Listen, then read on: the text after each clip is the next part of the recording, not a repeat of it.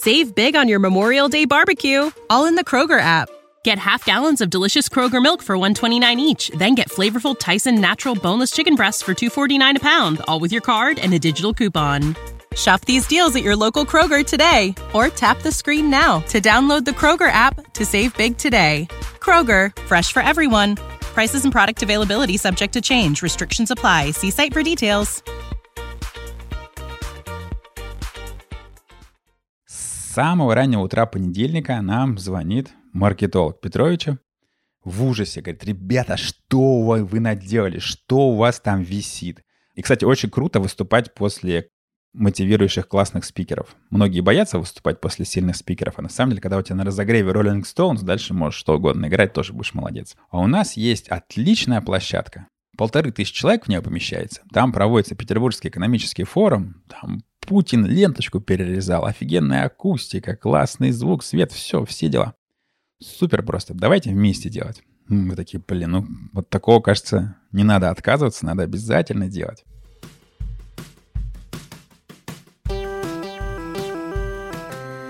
Привет, меня зовут Кристина Вазовский, и это «Провал» — подкаст о ситуациях, в которых что-то пошло не так.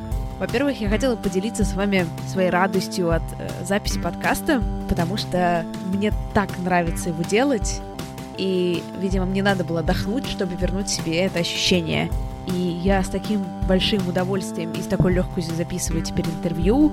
Это просто вау. И на этой же волне легкости и любви я запустила еще несколько новых подкастов, точнее целых три в январе.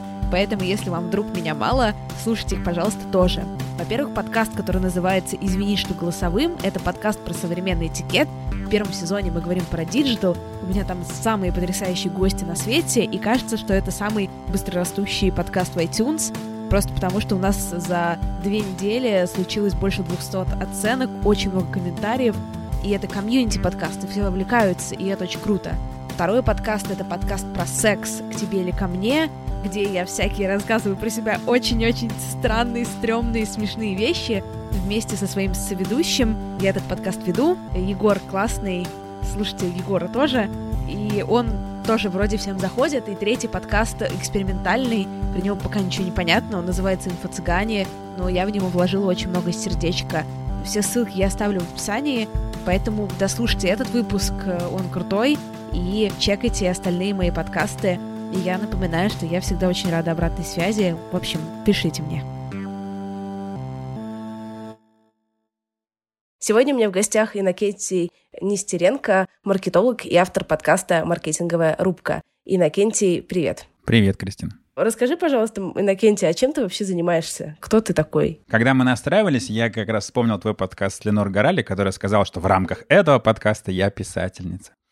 А я буду в рамках этого подкаста маркетолог, как ты уже меня и представила. Хотя, на самом деле, я занимаюсь много чем, но мы же говорим про профессиональные дела, да? И, соответственно, всякие фейлы в этот раз будут чисто профессиональные, поэтому нужно говорить обо мне как о маркетологе. Я где-то лет 15 с хреном занимаюсь маркетингом самого разного рода. От, не знаю, построения сообществ для больших B2C брендов до хардкорного B2B, всякий контент, перформанс-компании, воронки, и, естественно, вообще маркетинг, на самом деле, он прекрасно ложится на тему «это провал», потому что каждый акт маркетинга — это маленький провал. Ты, по сути, идешь, да, ты делаешь шаг вперед, слегка падаешь, подставляешь ногу, идешь дальше. То есть маркетинг — это маленькие провалы, маленькие эксперименты, из которых постепенно-постепенно строится что-то нормальное. Поэтому за каждый год из этих 15 с хреном можно вспомнить много всего. Но это наверное, не очень интересно рассказывать про то, как мы настраивали какую-нибудь перформанс-компанию, и она пошла немножко не так, а потом мы поменяли баннеры, и она стала так. Звучит секси вообще. Да, это прям очень увлекательно. Давайте еще бухгалтеров послушаем там про таблицы 1С. Но, конечно же, за свою карьеру я набрал какое-то количество и общепонятных фейлов, таких прям, как вот блондинка падает в люк, таких вот всем ясно, что происходит. Это фейл, это смешно. Поэтому я их подготовил тут несколько штучек, могу рассказать. Да, давай сразу начнем, просто расскажи какую-нибудь прикольную историю, я такие люблю. Первая история очень поучительная, если нас слушают юные маркетологи. Запомните, друзья, никогда нельзя запускать компании в пятницу вечером. Ну и релизить продукт, вообще ничего нельзя сделать в пятницу вечером. Как-то раз мы работали с торговым домом Петрович. Это такая крупная сеть, которая торгует стройматериалами. Очень большой клиент, ответственный в тот момент для нашего агентства. Нимакс это был супер топчик, вообще самый важный аккаунт. Это было некоторое время назад, когда еще в моде были флеш-баннеры. А флеш-баннеры — это жесть, потому что это проприетарный формат, он закодирован. И, конечно же, когда-то клиенту кто-то нарисовал этот баннер, и клиент, как любой клиент, естественно, не хранит исходников, они потеряны. И вот клиент прибегает и говорит, а у нас акция минус 5% на что-то или еще что-нибудь такое. Адресуйте немножечко вот этот старый баннер. И ты не можешь просто его открыть. Нет, ты, ты в норме ничего не можешь сделать. Ну, конечно же, умные люди придумали, как крякать эти флеш-баннеры. Есть какие-то пиратские крякалки, и ты с помощью пиратской крякалки таки можешь получить его исходник и поправить нужные несколько слов. И вот мы сделали такой как раз баннер на основе старого, написали новые слова и повесили его на Яндекс. Это был такой формат, где в поиске сбоку можно было по словам повесить о чудо, графический баннер. Сейчас это звучит смешно, но тогда это был прорывной формат, назывался Яндекс Баян. Повесили мы этот Баян в пятницу вечером и счастливо пошли бухать. С самого раннего утра понедельника нам звонит маркетолог Петровича в ужасе. Говорит, ребята, что вы, вы наделали? Что у вас там висит? А надо понимать, что это клиент крупный, поэтому бюджеты большие. На выходных люди много ищут стройматериала. Ну, любимую дачу или дом чуть-чуть надо же подремонтировать, поехать какую-нибудь досочку купить. Поэтому открутились какие-то несметные сотни тысяч точно. Мы такие, а, а что, собственно? И выясняется, что когда мы перекодировали баннер, там все закодировалось обратно не так. Полетела кодировка, русский текст заглючил, и поэтому наш замечательный баннер на самом видном месте с, за кучу денег выглядит как набор бессмысленных просто каких-то закорючек. Там есть логотип Петровича, потому что он вшит туда графикой. А все, что текст, это какая-то хрень. Причем это анимированный баннер. То есть летает какая-то хрень и логотип Петровича. И все. А там еще руководитель, ну, такой крепкий хозяйственник. То есть понятно, что всем влетит просто по первое число, если мы немедленно это не исправим. Ну и мы, конечно же, ой, бляха-муха, прости, извини, все поправили. Э, интересно, то есть ни, ни в коем случае не запускайте компании в пятницу. Мы просто хватались за сердце, естественно, предлагали вернуть деньги, а потом мы вместе с э, маркетологом посмотрели на результаты. И выяснилось, что CTR, соотношение кликов к показам, самая важная вещь, которая бывает у такого рода баннеров, в два с половиной раза выше, чем обычно. Потому что мы же раньше гоняли такого рода компании. И мы почесали в голове. Блин, действительно, открывает человек Поисковик набирает «купить доски», и вдруг он видит баннер, на котором летает какая-то непонятная хрень. И логотип Петровича. То есть бренд, который он уже раньше видел почти наверняка. Любой человек, крайней мере, с северо-запада России видел. И он кликает просто, чтобы понять, что там за хрень. А заодно и досочки прикупает. То есть мы посмотрели все насквозь. Не просто клики, а даже продажи на 40% выше, чем обычно. Ну, это угарная история. То есть эта история, конечно, провала, но, но нет. А какие ты выводы для себя сделал вообще ну, я для себя сделал, во-первых, вывод про в пятницу, конечно. Второй вывод про то, что очень на самом деле все это в духе того, что говорят э, гуру маркетинга Сет Годин и, и другие, про то, что необычная хрень привлекает внимание гораздо лучше, чем обычная хрень. И мы даже думали, не попытаться ли что-то сделать, но поняли, что руководство не оценит. И... Но я когда-нибудь еще хочу сделать такую компанию бред и посмотреть, что будет. Понятно, что ты стрессуешь. Сложно не стрессовать вообще. Но как это с тобой происходит? У тебя, знаешь, учащается сердцебиение, сейчас ты умрешь, или ты такой, не-не-не, спокойно на чиле, такое бывало уже 15 раз, все разберем. У меня вообще такое сложное отношение к факапам. Что-то из детства, что-то из детского садика, когда ты что-то сделал не так, не так слепил какую-нибудь фигурку из пластилина, тебе бьют линейку по рукам, что-то такое душа уходит в пятки. Чисто физиологически я это чувствую. Начинает потеть рука, что-то болеть во лбу, и я начинаю думать, что же делать. Ну и на самом деле дальше включается разум говорит, что правильная вещь — это потерять деньги, понести убытки. А потом включается маленький чертик, который говорит, так, ну, прежде чем нести убытки, давай посмотрим, а что же, собственно, дала эта компания. Как-то так.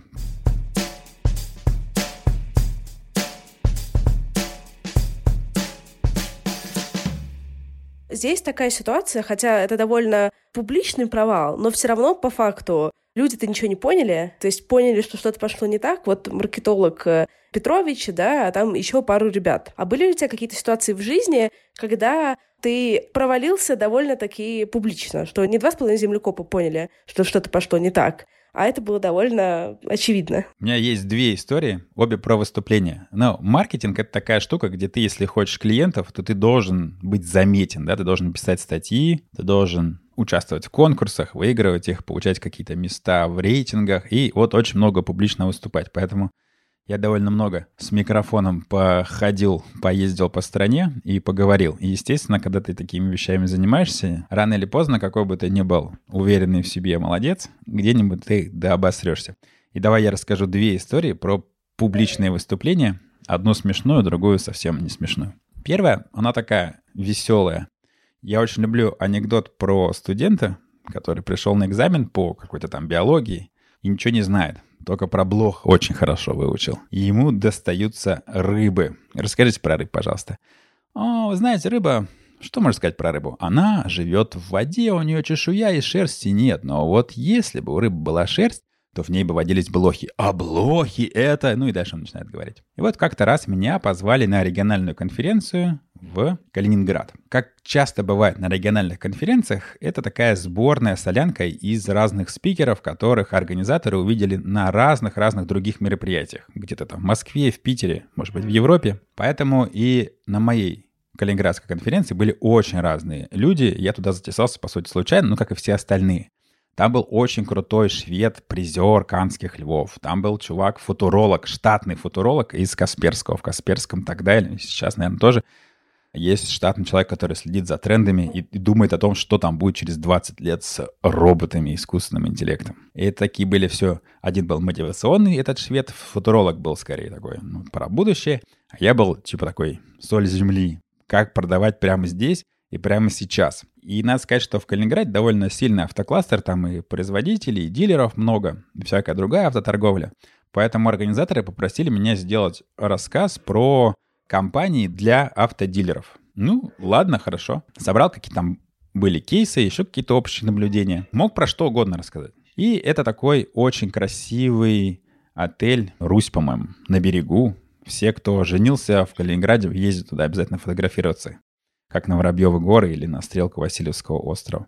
И вот там, в самом красивом месте, здоровенный павильон, в котором сидит где-то 400 человек, уходит мотивационный швед. И, кстати, очень круто выступать после мотивирующих классных спикеров. Многие боятся выступать после сильных спикеров, а на самом деле, когда у тебя на разогреве Rolling Stones, дальше можешь что угодно играть, тоже будешь молодец. И вот выхожу я и говорю, здравствуйте, а у нас в зале есть автодилеры? Ну, я ожидаю, что поднимется там какое-то количество рук. Я скажу, вот, для вас, а для всех остальных. И такое гробовое молчание. То есть молчит зал. Люди в будке, там, переводчики, потому что международная конференция, они замерли, ждут, что будет, тоже смотрят на меня и на зал. И никто не поднимает никаких рук. То есть у меня максимально конкретный, заточенный под автодилеров доклад, который рассказывает, как им в интернете находить клиентов. И нет ни одного автодилера. Как я потом выяснил, у них случилась какая-то в тот момент финансовая жопа, какая-то очередная пертурбация, что-то где-то. Они все побежали быстренько там крутить педали своих продаж, и им стало не до конференции, ни одного из них в зале не было. И вот эта вот доля секунды, вот это вот ощущение, когда ты смотришь на зал, и ты просто сто процентов не попал в аудиторию, просто мимо. А у тебя доклад на полчаса с примерами, с шутками специально для автодилера. Вот все отрепетировано. И ты на этих рельсах, естественно, хороший доклад, он отрепетирован, ты не можешь его заменить вот прямо в моменте, прямо здесь, когда твоя презентация уже выведена. И такое молчание, и муха летит, как в «Однажды на Диком Западе». И тут я вспоминаю анекдот про блох. Я говорю, да, круто, автодилеров у нас нет. Но на самом деле, видите ли, продажа автомобилей — это Типичный пример продукта с длинным циклом принятия решений. Кто-нибудь у нас тут продает что-нибудь сложное? То все таки да, конечно, у нас все сложно. Мы можем подумать, у кого-то есть что-то простое, все сложно продается. Давайте посмотрим на автодилеров как на классический пример такого сложного, длинного маркетинга. Дальше мне стало легко, потому что на самом деле маркетинг для автодилеров — это очень сложно, поэтому там много чего можно проиллюстрировать. Разные приемы, каналы и все остальное — и он очень смешной одновременно, потому что автодилер — это человек подневольный. То есть он как бы хотел делать свой собственный маркетинг, но автопроизводитель, Volkswagen, например, он не хочет, чтобы ты рекламировался как-нибудь по-своему. А вдруг ты поставишь голых женщин на рекламу, а голые женщины тоже не модно. Не то, что там когда-то давно, когда Volkswagen сам их ставил. Или что-нибудь еще сделаешь тупое. Или извратишь логотип. Нет, поэтому у них есть гайдлайны, которые регулируют все вплоть до того, где какая кнопка на сайте должна быть. Если открыть сайт любого крупного автодилера, любого крупного бренда, один от другого отличить практически невозможно. И какой тогда, сори, маркетинг возможен? Ну, в целом, да, можно ли называть маркетингом, если ты просто действуешь по PDF-очке? Дальше можно что-то делать. Можно как-то выпендриваться в каких-то сообществах автолюбителей, отвечать на вопросы. Можно неправильно отрендерить PDF-очку на своем сайте. Это как раз очень смешно, что все похожи друг на друга. Но смотрите, вот здесь такая печатка, здесь такая печатка. Они даже PDF-ку скопировать не смогли вот когда ты говоришь про то, как сложно приходится автодилерам, да, как там им настраивать контекстную рекламу, потому что они продают одно и то же, и в регионе у них несколько конкурентов, что они делают для того, чтобы она работала. Это уже не смешная часть, а сложная, интересная, даже где-то полезная, потому что все понимают, что ничего себе, я думал, у меня сложный кейс, а вот бедные автодилеры, вот попробуйте-ка пожить, как они.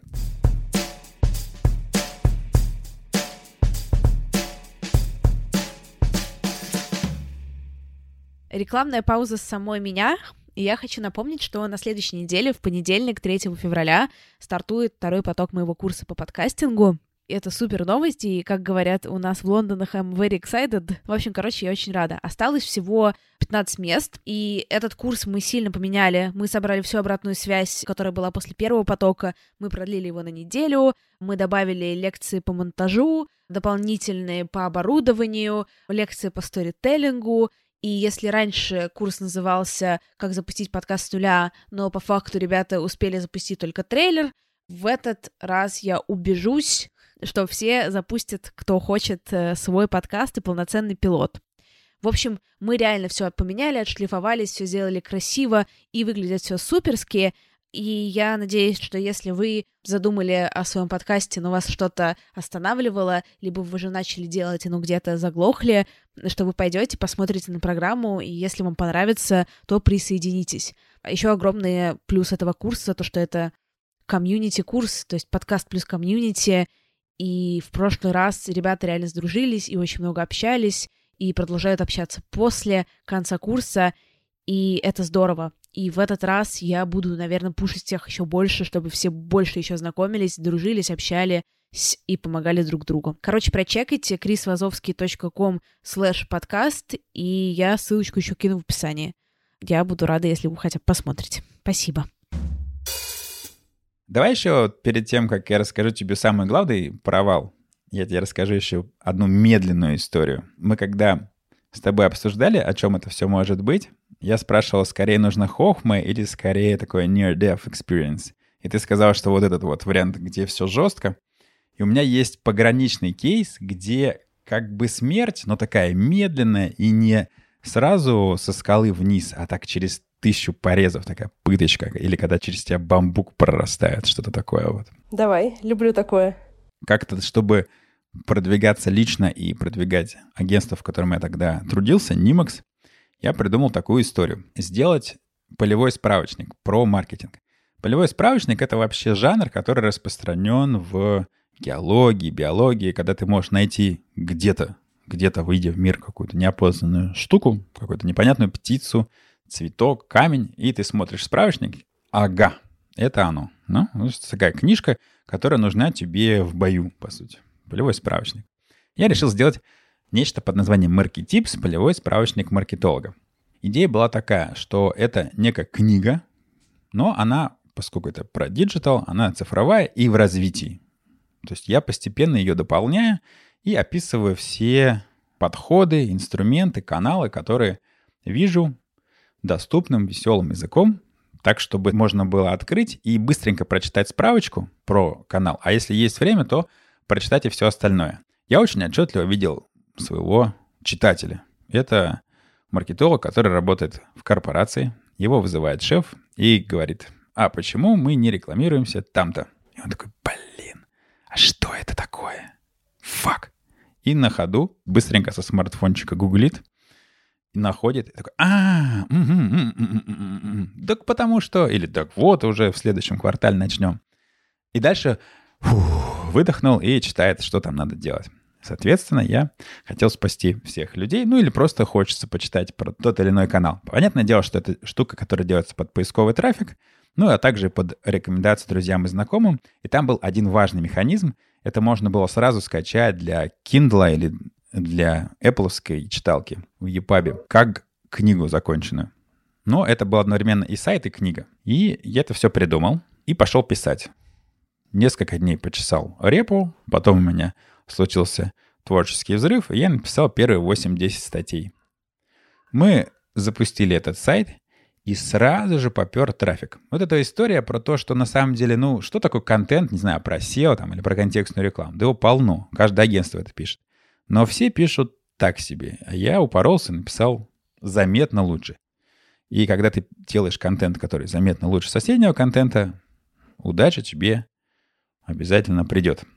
Пошел поисковый трафик, и самое главное, люди начали бешено подписываться на рассылку и скачивать эту самую книгу, оставляя свои контакты. Ну и попутно, соответственно, да, я спрашивал, они хотели подписаться на рассылку, и люди такие, да. И у меня очень быстро, прям непропорционально быстро нарос и поисковый трафик, и несколько тысяч человек прям подписалось и начали писать мне в личку, говорить, какой ты молодец, блин, как это круто, да я в целом-то представлял, но ты прям открыл мне глаза на мир. И вишенка на торте, мне позвонил книжный скаут из э, Ман Иванов Фербер.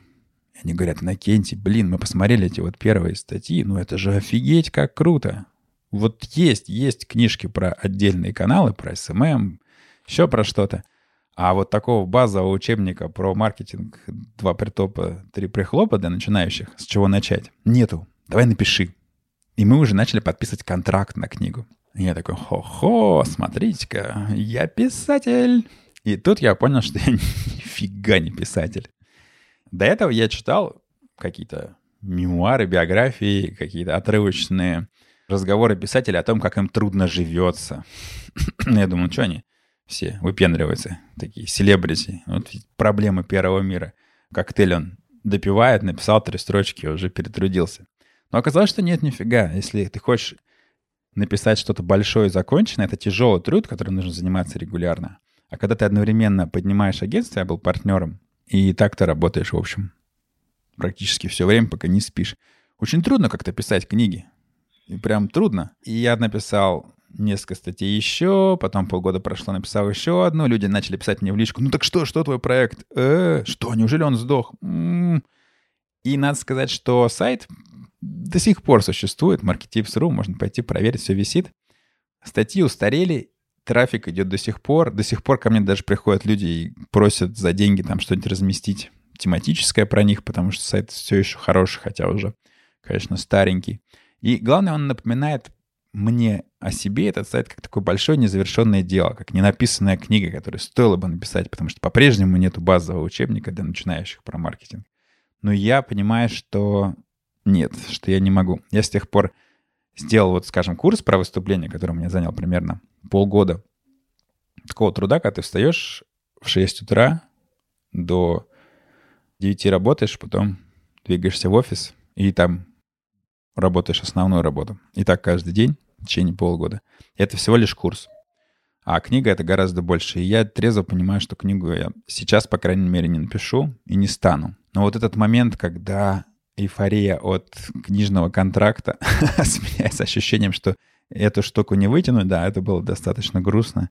Это был такой медленный, но от того не менее печальный провал. У меня, на самом деле, много эмпатии к таким полузакрытым, незакрытым проектам, а у тебя вот сейчас нет бремени по поводу того, что вроде там что-то живет, но это как бы вроде не закрыто, а вроде и закрыто, вроде ты понимаешь, что не это. Не хочешь поставить какую-то вот точку, прям точку-точку, или принять решение все-таки это делать или не делать? Я по-прежнему подумываю. То есть в какой-то момент это было прям очень долгий такой самообман, что я это сделаю. Сейчас я понимаю, что это вряд ли сделаю. Немножко, конечно, давит, хочется, наверное, закончить. Но мне как-то стало проще. Я на это дело смог посмотреть по-другому. Это был эксперимент. В моменте он удался. Стало понятно, что на длинной дистанции такой подход не работает. После этого я просто перестал вписываться для этой задачи, для продвижения себя или своей компании, или клиентских компаний в такие длинные штуки. И стал делать не менее классные, но короткие. А, например? Ну, можно сходить на Nimax.ru, это агентство, где я работал до 2018 года, и там есть раздел с инфографикой постеры Нимакса. Многие их видели. Ну, если коллеги из маркетинга, все точно видели, все во всех офисах страны они висят.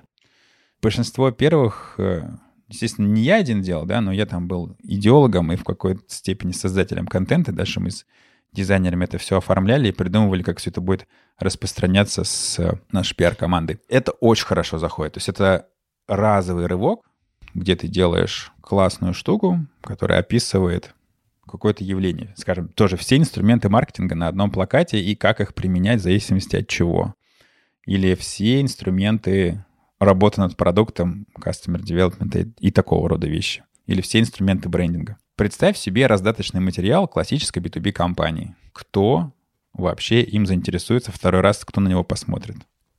Никто никогда, естественно. А наши плакаты продаются за деньги. Люди их хотят. Люди их вешают у себя над рабочими столами.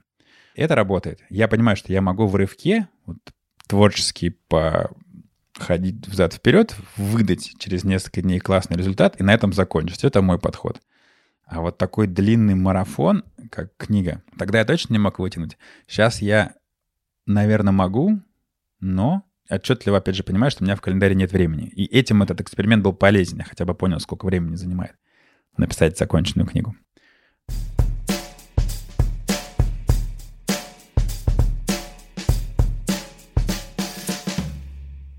Давай ко второй истории, и я надеюсь, она закончится хуже, чем первые две, потому что иначе ты какой-то у нас провальный провальщик. Дело было так. Тут, к сожалению, мне придется говорить обиняками, но все, кто хотят, все все поймут. Тут я не могу как бы обижать партнеров, поэтому буду говорить, запикивать чуть-чуть самого себя. Как-то раз я вот довольно много выступал и организовывал маленьких конференций, захотелось чего-то большого. И как раз в предыдущей конференции на 300 человек я делал, я еще несколько партнеров из крупной IT-компании российской, еще из одной ассоциации агентств, мы делали с крупным оператором выставочных площадей питерским. И там все прошло хорошо. Они очень порадовались тому, как у нас люди вываливались из дверей, как все задавали вопросы, как все было классно. Говорят, а у нас есть отличная площадка полторы тысячи человек в нее помещается. Там проводится Петербургский экономический форум. Там Путин ленточку перерезал. Офигенная акустика, классный звук, свет, все, все дела. Супер просто. Давайте вместе делать. Мы такие, блин, ну вот такого, кажется, не надо отказываться, надо обязательно делать. И мы представляем себе, как в нашем замечательном этом зале соберется полторы тысячи человек, как все будут рады. Как-то так получилось, что в этом партнерстве мы отвечали за программу, за смысл, а оператор отвечал, собственно, за площадку и за сбор людей. Мы такие, а может вам людей пособирать? Они такие, не, у нас огромная база, все будет чеки-пуки. Ну, мы вложились в свою часть работы. Собрали топовых спикеров. А в финале у нас был Влад Ситников, такое крутейшее агентство Hungry Boys, наверное, самые сильные российские креативщики мирового уровня, человек без преувеличения. Согласился приехать, это редкая удача. Видимо, зацепили мы тоже его разговором про экономический форум, что он там будет следующим. Незадолго до мероприятия мы спрашиваем, как все идет. Партнер уже не так уверенно отвечает. Он говорит, да, да, да, люди будут. Ну, наверное, второй поток придется убрать, все сделаем в одном зале. Мы такие, ну ладно. Важная деталь. Я еще не только отвечал за программу вместе с коллегами, я еще ввел это мероприятие как модератор. В назначенный день я выхожу на сцену и вижу, что вместо обещанных полутора тысяч человек у нас 100. Ну, может быть, 150. Но самое важное — это даже не то, что их 100, а вот это соотношение. То есть всякий, кто бывал... Сравните свой опыт. Маленький зал, люди выпадают из дверей, положим, душно, да, ну просто вот не пробиться, ты высовываешься, там спикер что-то рассказывает. Ощущение какое? Все здесь, все круто, да? Потому что на самом деле это может быть зал на 30 человек, который пытается попасть в 100. Теперь когда площадка на полторы тысячи человек, на ней 100 человек, у тебя полное ощущение, что ты просто попал не туда, и отсюда надо валить. Ты чувствуешь себя дико. Опять же, есть прекрасный анекдот на эту тему. Отвлекусь на секунду от своей истории про то, что молодая группа, и вот прекрасная возможность на одном фестивале поучаствовать, какой-то крутой продюсер им устроил, и от этого выступления зависит все. Если они круто выступят, то да, контракт и успех, а если провалится, ну все, жопа полная. И вот они уже готовятся выходить, а басиста все нет. Все, нет, нет, нет, нет. Ну, выходит без басиста, естественно, перенервничали, звук говно, сыграли плохо, провалились. Сидят, рыдают под сценой. Тут подходит басист в шубе с двумя девчонками и говорит, ой, ребят, был на нашем концерте, ну, ой, большего дерьма в жизни не слышал.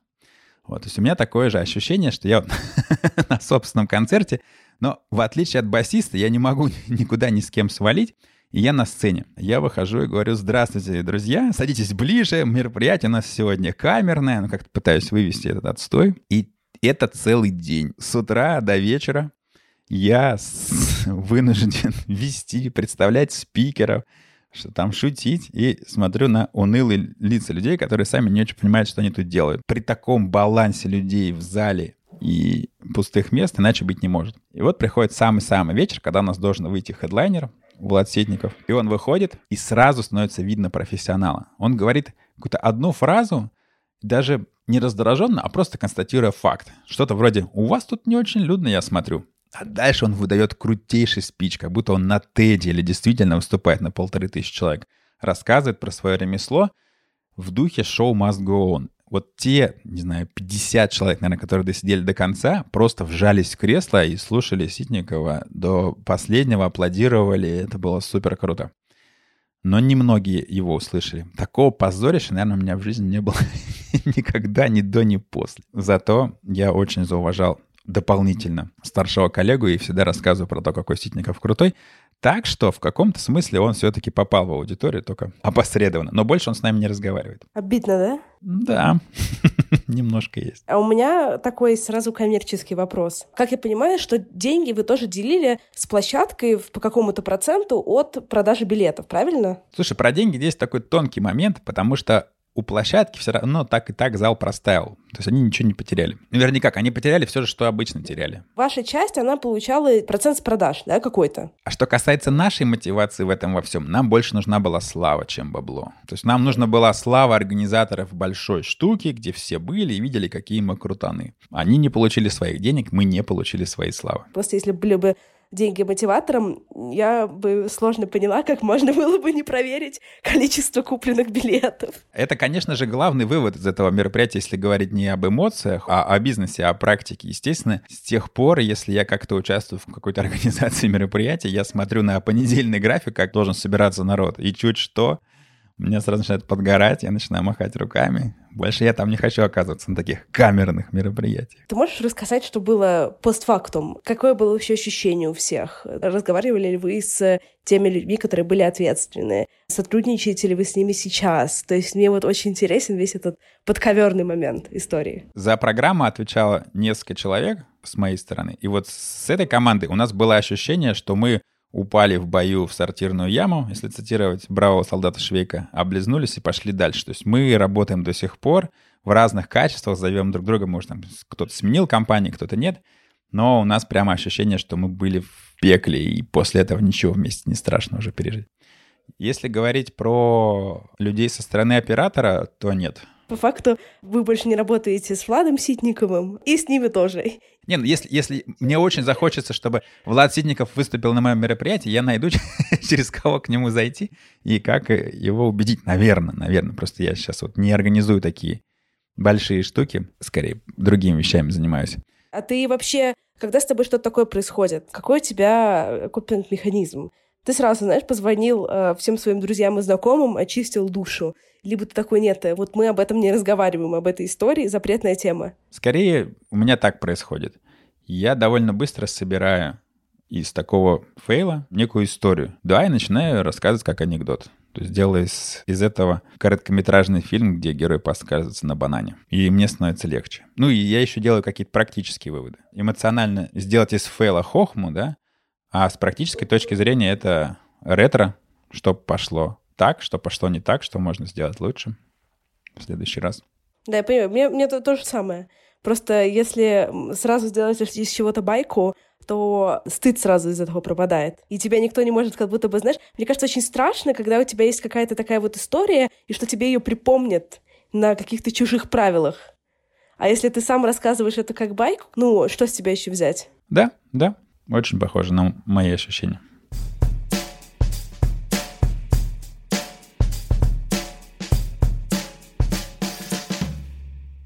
Я делегирую тебе подведение каких-то итогов, и не знаю, если ты хочешь какой-то глобальный вывод из этого вывести, ты можешь его вывести. Если ты считаешь, что и так все понятно, можно этого не делать. Я бы сказал, что, наверное, и так все понятно. Я рад, что получилась такая, такая сводка из окопов.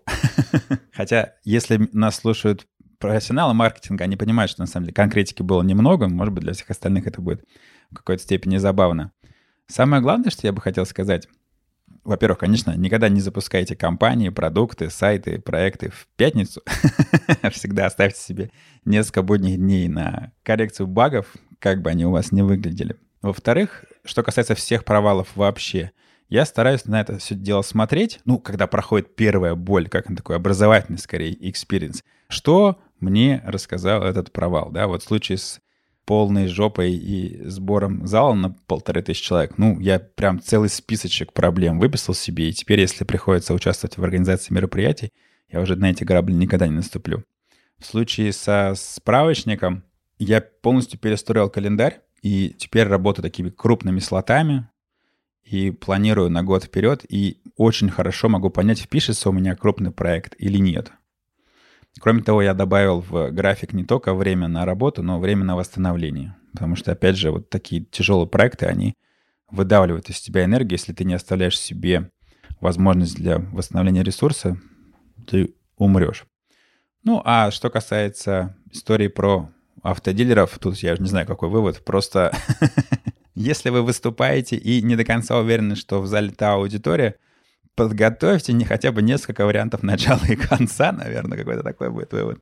И всем удачи, друзья мои. Она никогда не помешает.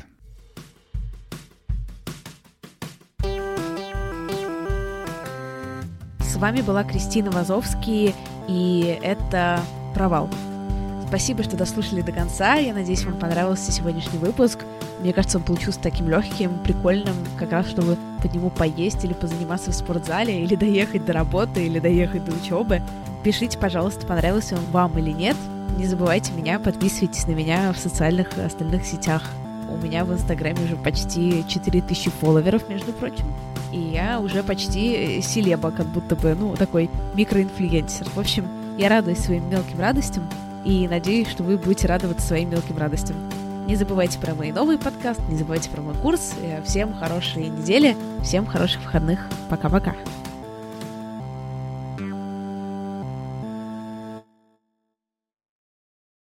Introducing Wondersuite from Bluehost.com, the tool that makes WordPress wonderful for everyone.